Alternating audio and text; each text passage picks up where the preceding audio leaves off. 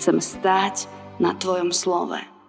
A hoci neviem, aké budú okolnosti, hoci neviem, čo ma čaká, ale viem, že sa znova chcem odovzdať do tvojich rúk, Pane.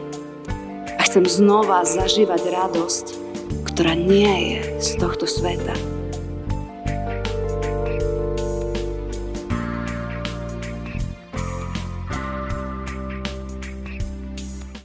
Skloníme sa k modlitbe.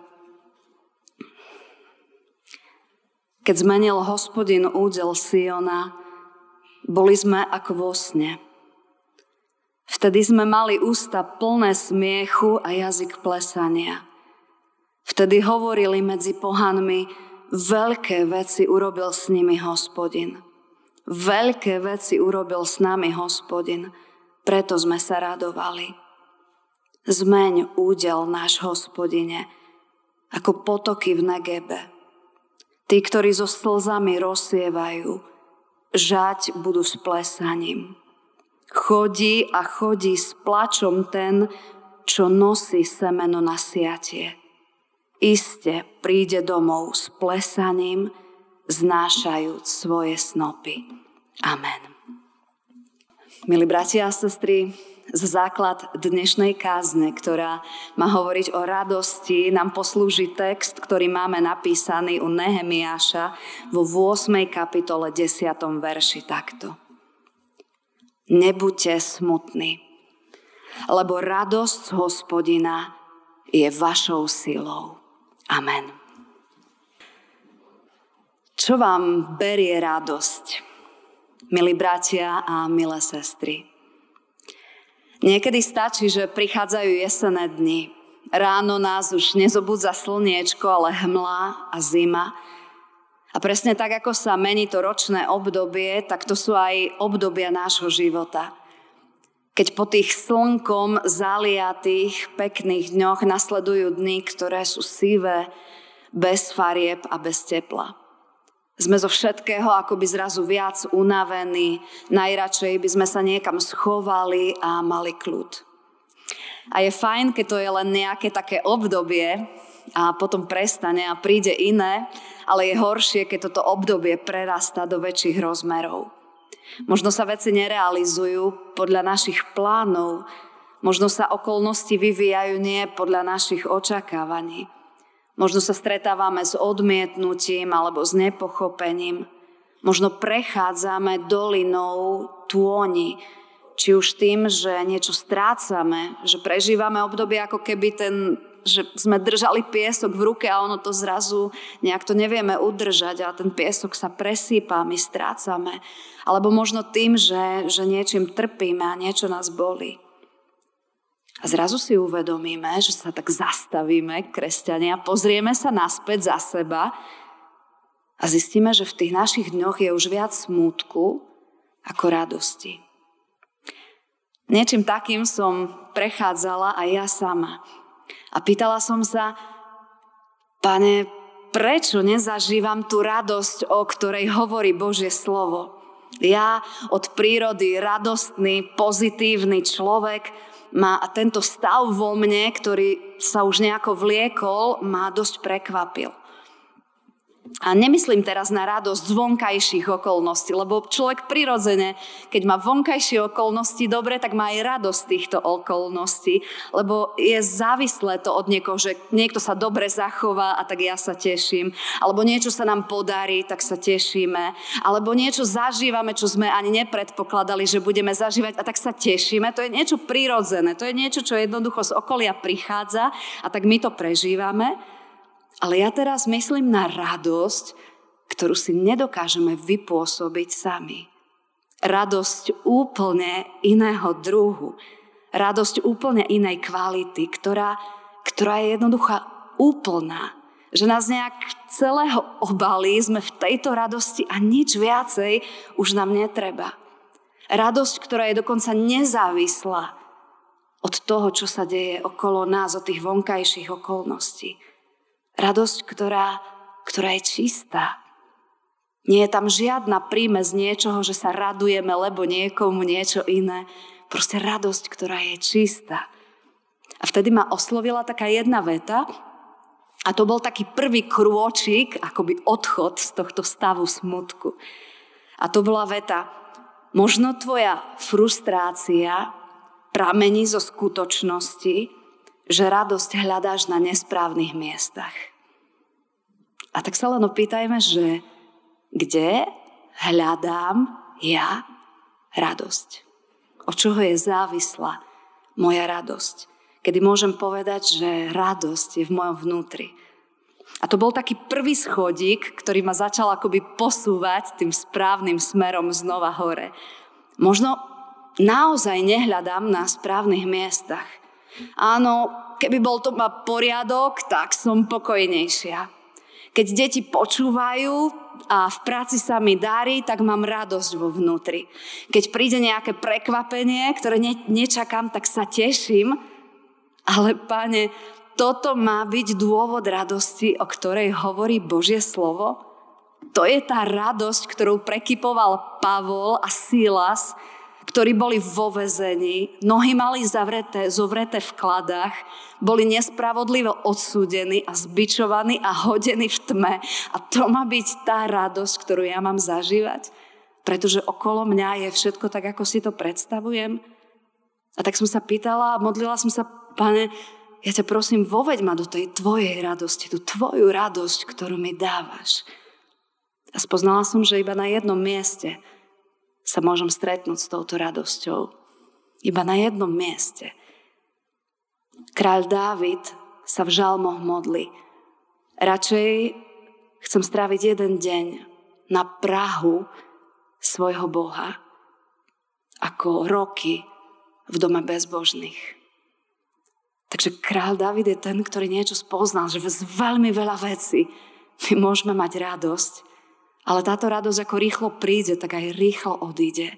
Ale on hovorí: radšej ani nechcem byť tam vnútri, úplne v jeho prítomnosti, mne úplne stačí, že som na prahu domu svojho Boha.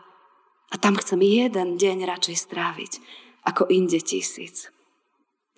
A tak, milý brat, milá sestra, ak aj ty túžiš po tej radosti, o ktorej Božie slovo hovorí, že, že radosť Hospodina je vaša sila, ak túžiš po radosti tak veľmi, že to predčí všetko ostatné a povieš si, toto ešte nie je tá radosť, ktorú si nám ty priniesol dať, tak sa znovu musíme urobiť len jeden krok, a to je znovu sa vrátiť do jeho prítomnosti.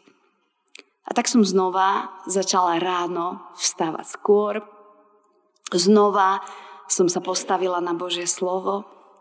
Prvý deň emócie ešte hovorili svoje, ale dôležité je v našom živote, aby sme nenechali, že ten spínač sa zapne a my to necháme, nech sa tak rozšíri okolo, ale dôležité je, aby sme ten spínač hneď vypli.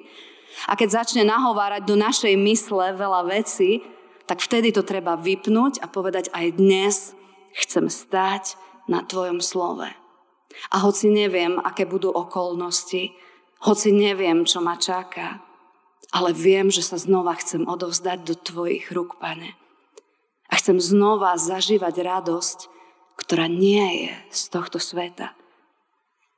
A to je vlastne dobrá správa. Lebo radosť, ktorá je ovocím Ducha Svätého, jednoducho bez Ducha Svätého neprichádza.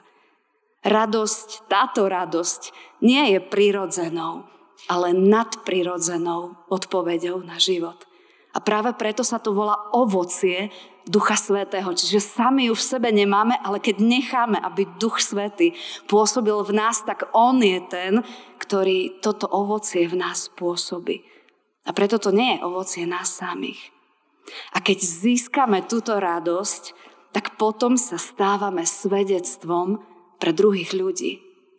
Lebo potom zrazu otvoríme naše dvere a čelíme všetkému, čo prichádza, ale my už nesieme túto radosť a stávame sa svedectvom, lebo stretávame ľudí, ktorí chodia v nejakom tom svojom móde, ktorí sú možno že unavení alebo smutní, a zrazu stretnú nejakého človeka a nevedia, že je to kresťan, ale nejakým spôsobom z neho srší radosť, ktorú nikde inde nevidia, ale vidia ju na ňom.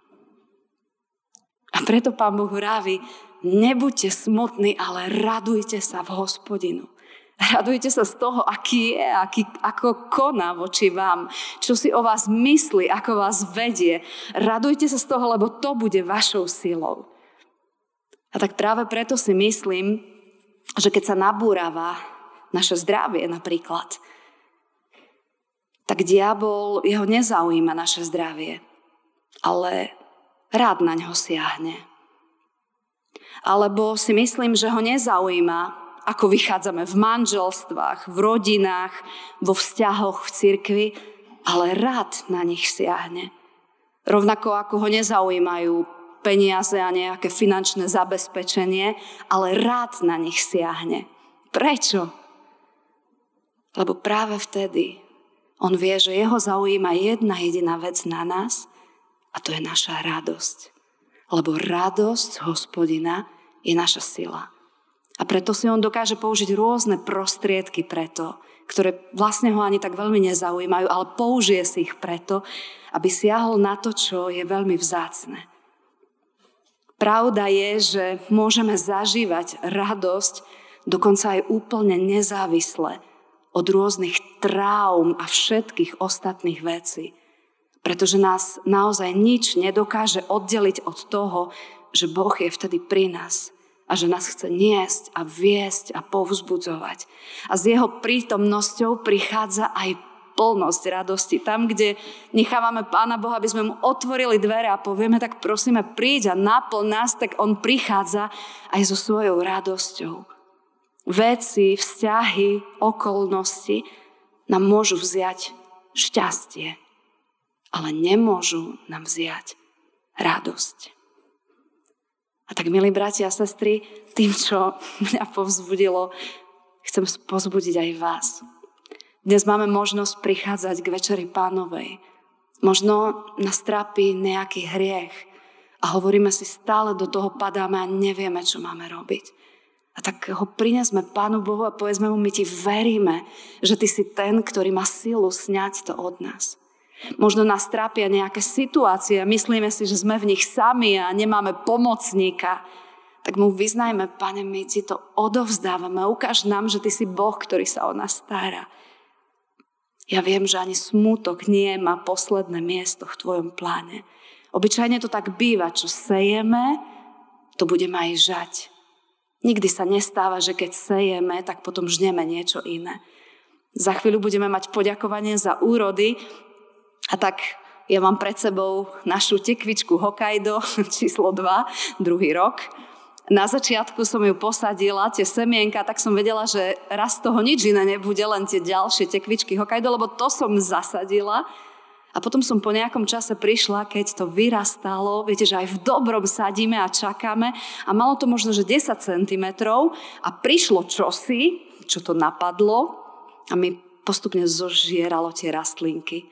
A tak ma napadlo, veď kto si hovoril, že ten zvyšok z kávy, keď ostane, že to nemajú radi, všelijaké tie chrobáčiky, tak som obsypala celú tú rastlinku Hokkaido tou kávou.